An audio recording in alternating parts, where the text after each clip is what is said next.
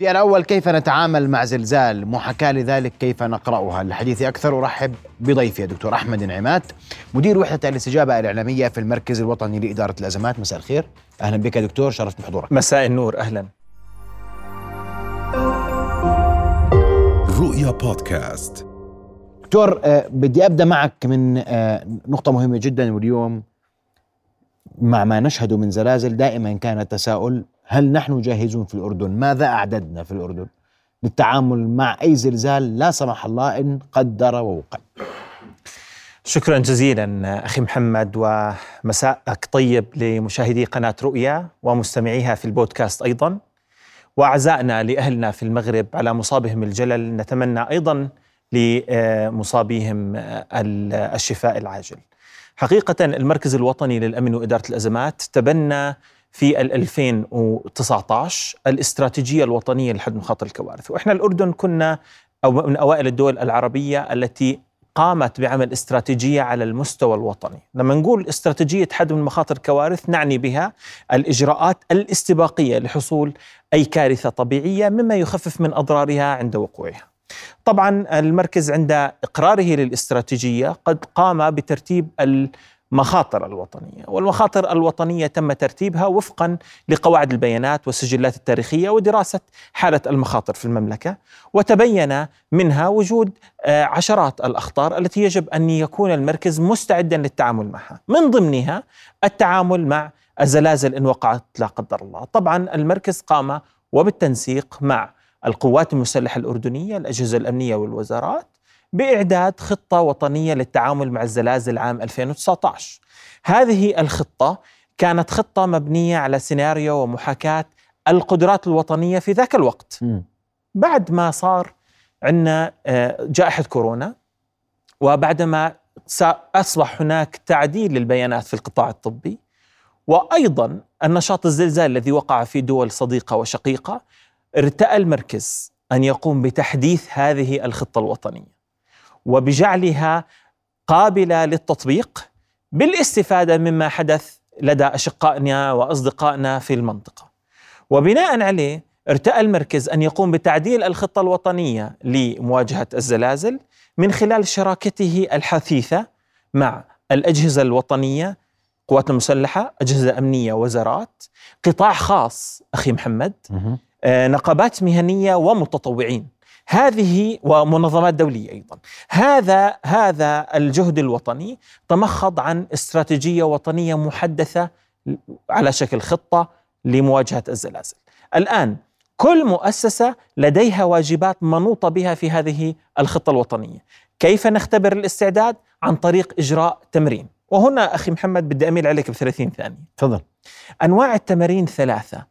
هناك التمارين التي تحاكي تمارين القيادات ال CPX وهي لا تفترض أي جهد ميداني وهناك تمارين ال TTX وهي تمارين تعتمد على الاتصالات فقط والمحاكاة الهاتفية وهناك أهم أنواع التمارين وهي تمارين FTX أي تمارين القطاعات الميدانية أي المحاكاة الحقيقية لخطر الزلزال في الشارع. هذا ما سينوي المركز تنفيذه في النصف الثاني من أيلول. اذا حتى نختبر نفسنا. النصف الثاني من أيلول نعم هذا عندنا تجربة تمرين ميداني تجربة تمرين ميدانية تشمل أغلب محافظات المملكة وتشارك فيها ما ينوف عن الخمسين جهة. يعني آه، أخي محمد أنا لازم أنوه إلى نقطة أنه في علم إدارة الأزمات إن أردت أن تكون مستعدا بشكل حثيث عليك أن تطبق مبدأ الأمة في مواجهة الأزمة وهو تعاضد الجهود الوطنية العامة والخاصة لدرء هذا الخطر. وحقيقة المركز عندما قام بهذا التعديل على الخطة كان بتوجيهات من سيدي صاحب الجلالة الهاشمية الملك عبد الله الثاني حسين المعظم ورئيس المركز سمو الأمير علي و عن طريق الدراسة الحثيثة لأهمية الوقوف على استعدادنا. وأنا في هذه الحلقة أيضا سأرد لك أهمية أن نستخدم الزلزال باعتباره كارثة كيف يفيدنا بالاستعداد لأزمات أخرى متفرعة عنه. بس أنا أنت بتقول لي بدي أعمل تمرين ميداني. نعم. يعني كيف كنت أعمل؟ إيش؟ شكرا. شو كيف نحكي ونحكي إيش؟ بدنا نهد عمارات مثلا بدنا بدنا نحط كيف التصرف بده يكون؟ مهم. سؤالك مهم أخي محمد. اولا عندما نقول أننا سنحاكي ميدانيا هنا سيكون هناك إعطاء أوامر لأجهزة الاستجابة بأن هناك زلزال مفترض وقع في المنطقة سين وتهدم عنه عدد معين من العمارات. الموقع ستتحرك الجهات المستجيبة إلى الميدان وستقوم بتطبيق خططها الواردة في الاستراتيجية. هذا التطبيق لن يكون تطبيقا شكليا وإنما تطبيقا حقيقيا. كيف يعني؟ كيف؟ إذا أنا بعرف أنه معدل الاستجابة للبحث الأولي كما يسمى بالطوق الأولي. للبحث عن ناجين يحتاج إلى ساعتين. ما بيقدر يجي المشارك في آه، التمرين ويقول لي أنا بعد ربع ساعة قدرت أحصي لك آه، هؤلاء الأشخاص. لأنه وهي نقطة أنا بدي أحكيها للإخوان في رؤية. التقييم للتمرين ينبثق عنه أمور هامة. إحنا ليش عاملين التمرين؟ هذا السؤال الأهم. أنت وين عامل التمرين؟ يعني وين على إيش عامل التمرين؟ عاملين التمرين على افتراض حدوث زلزال قوي فوق المتوسط وفقا للسجل التاريخي للمملكة اللي إذا بدك بستعرضه، إحنا صار عندنا زلزال في نابلس عام 1927 قدرت في حينها قوته ب 6.4 هناك من يقول 6.6 وهناك زلزال الذي وقع في العقبة عام 95 وكانت شدته هناك من يقول أنه 6.9 أو 7.3 لكن كان مركزه في آه، البحر في نويبع آه، قريب من نويبع. أنا بدي أحاكي زلزال يؤدي إلى تهدم. بدي أحاكي زلزال يحتاج إلى مساعدات خارجية. بدي أحاكي زلزال يحتاج إلى إخلاء مدارس. بدي أحاكي زلزال يحتاج إلى إخلاء مناطق تحتوي مواد متفجرة كالمصانع التي تحتوي مواد خطرة. مثلا أنا بدي أحاكي زلزال يكون فيه عدد البنايات التي سيتم تهديمها أكبر من قدرتي الوطنية على الاستجابة. قديش قدرتنا الوطنية على الاستجابة أصلا؟ إحنا قدرتنا الوطنية على الاستجابة مرتفعة لسببين. بدنا نحكي أسباب علمية أخي محمد. السبب الأول أن الإخوان في الدفاع المدني لديهم فرق مصنفة بأنها فرق ثقيلة للإنقاذ والإسعاف وشاركت في العديد من الكوارث الدولية آخرها ما حدث في آه، تركيا والفريق الآن في طريقه إلى المغرب. هذا واحد. اثنين الطبيعة الجبلية للمملكة الأردنية الهاشمية هي طبيعة لها ثلاث ميزات وسلبية واحدة أو مثلبة واحدة. سلبيات البناء على المناطق الجبلية أنها تمتص الموجة الزلزالية أن الأساسات تكون قادرة على الصمود أمام الزلازل التي تكون شديدة. اثنين أن نظام البناء لدينا لا يعتمد كثيرا على الأبراج والمباني الشاهقة. منشآتنا الحيوية التي تستضيف طلابنا كالمدارس مكونة بحدها الأقصى من طبقين أو ثلاث طوابق هذه المؤشرات مضاف لها قدرتنا على تقديم الإسعافات الأولية ميدانيا. لدينا مستشفى ميداني في غزة نفاخر به الدنيا. لدينا مستشفيات ميدانية استخدمت أثناء الكورونا. مم. الأردن لا أريد طيب. أن أعرج الكورونا. إحنا كنا من أفضل الدول استجابة في عدد الوفيات نسبة لعدد الإصابات. هلأ هذه أخي محمد وأنا سأختم بهذه الجزئية على هذا السؤال عشان نقول أنه إحنا كويسين. وهذه الأمور اللي على الورق ممتازة. لازم نجرب هذا ميدانيا. طب أنتم اليوم كنتم تجربوا هل صحيح الجوفس والعمارات المهدمة ستكون مركز تدريب؟ حقيقة إحنا لم نحدد المناطق بعينها م. لغاية هذه اللحظة، بتعرف التمرين سيعقد في النصف الثاني متوقع بين 15 ل 20 ل 22 لكن إحنا تعمدنا أن يكون التمرين في المناطق المكتظة سكانيا م. في المناطق التي تحتوي مباني قديمة وفي المناطق التي يصعب الوصول إليها بالسيارات الإنقاذ العادية مثل الويبده الشوارع الضيقة. ما هي الويبده صار فيها حادث. نعم. وكان في مشكلة في الوصول. صحيح. وتم معالجتها. نعم. بس كانت حادثة في مكان محدود. نعم. أنا هون سؤالي معلش أنت قلت نقطة مهمة قلت إحنا عندنا المباني. نعم. شو عندنا في المباني؟ بنعرف إحنا مبانينا قادرة غير قادرة قابلة غير قابلة قديمة جديدة وين القديم وين الجديد عندنا. مهم أخي محمد.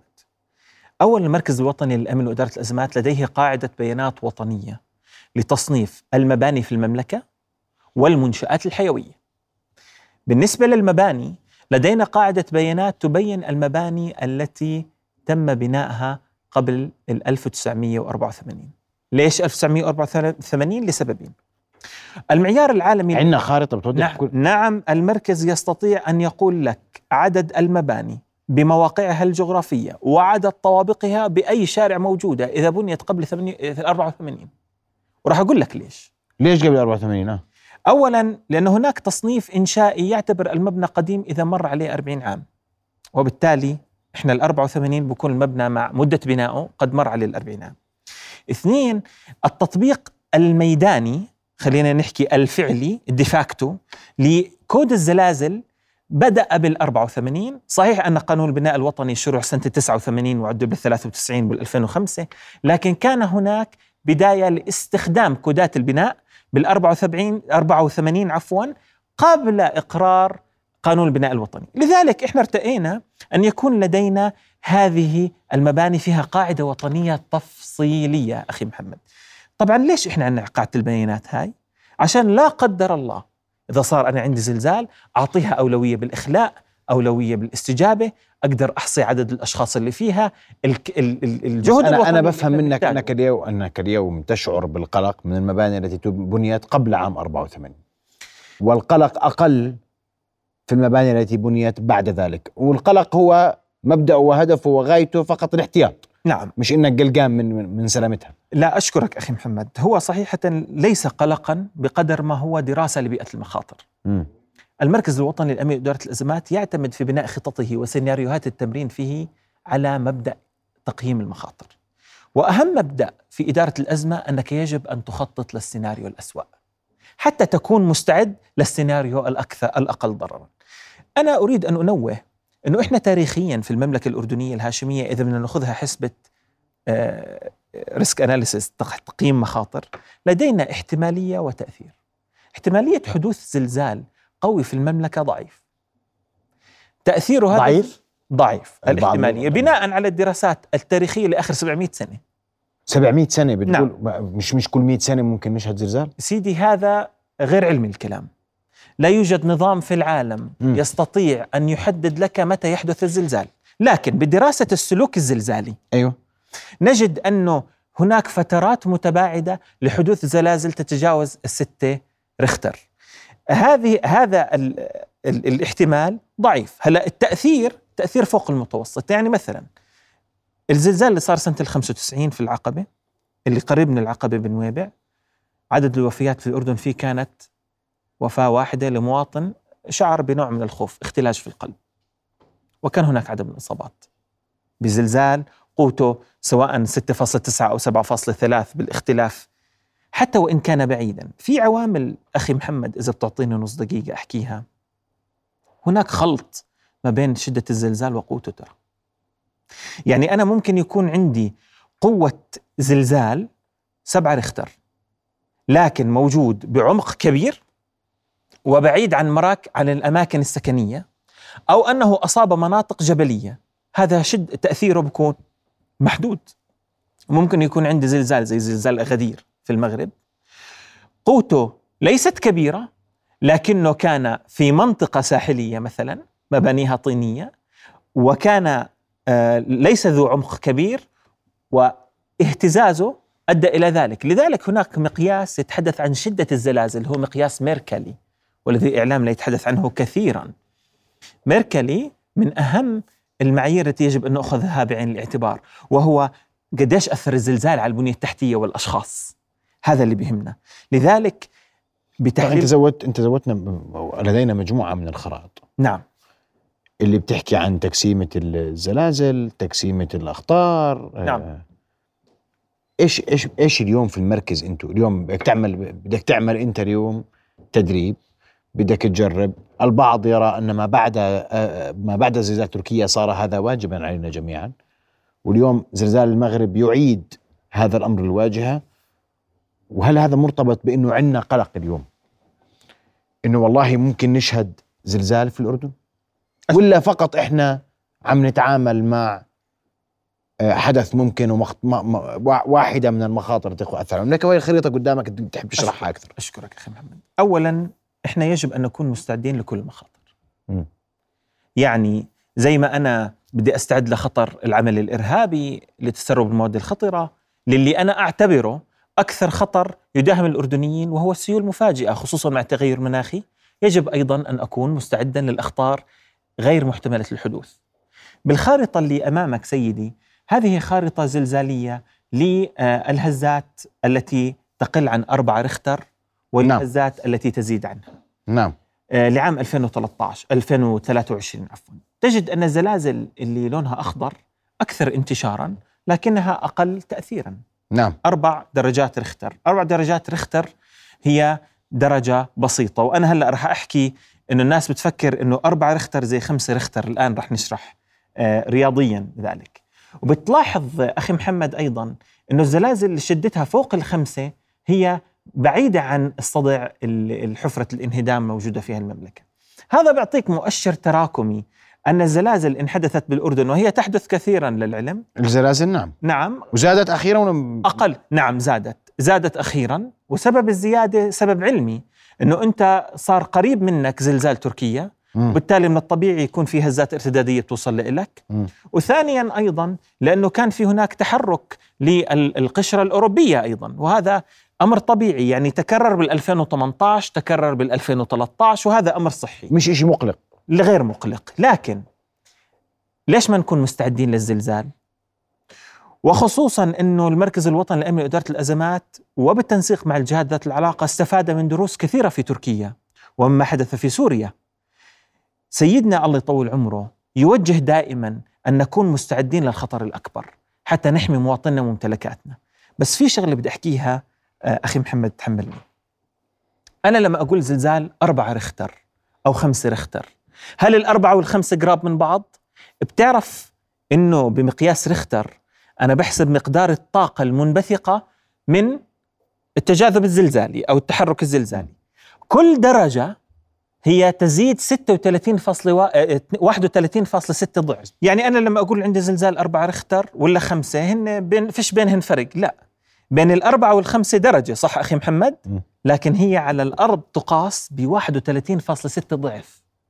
يعني لما يكون عندي زلزال قوته أربعة رختر وزلزال خمسة رختر زلزال خمسة رختر أقوى من زلزال أربعة رختر ب 31.6 وهناك من يقول من حيث الار نود انه 32 إحنا نلتزم بالرقم الأكثر تحققا.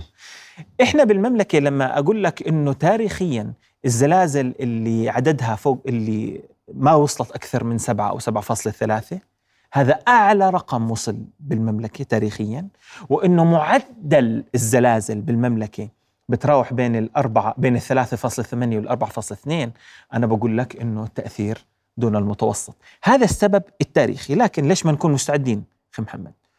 ومرة ثانية هون في نقطة بالغة الاهتمام. بعلم إدارة الأزمات كارثة الزلزال تعني التدرب على أكثر من 30 نوع أزمة بذات الوقت. كيف؟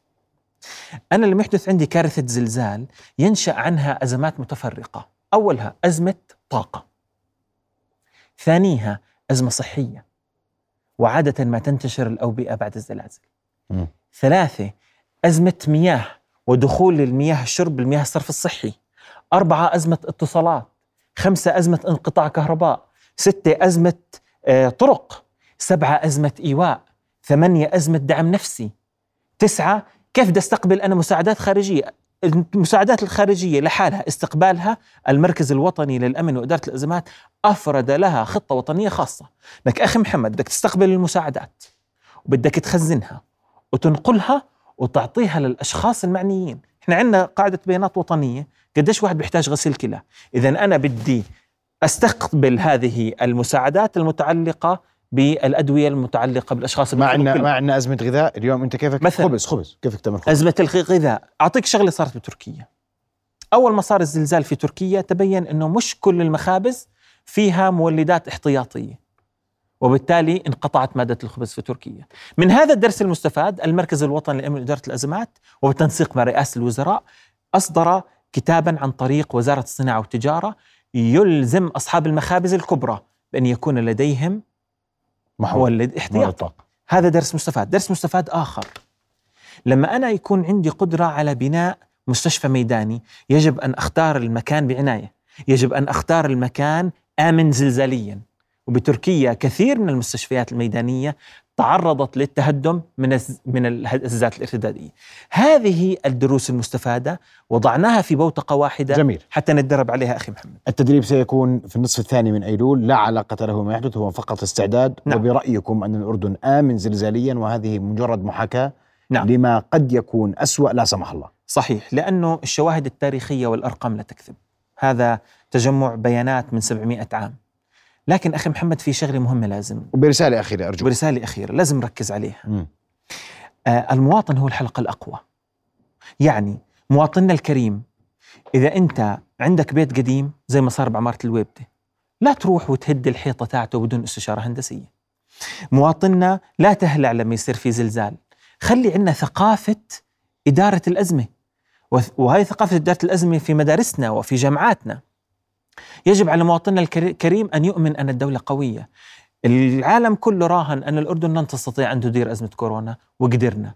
الانفجار اللي صار في مصنع الكلورين كنا من أفضل الدول استجابة لهذا العامل الخطر. لذلك المواطن هو الحلقة الأقوى. ولا تستطيع أي دولة أن تدير أي أزمة دون وجود هذا العنصر وهو المواطن. مواطننا الأردني مواطن واعي منتمي نعم. ومواطن يعول عليه.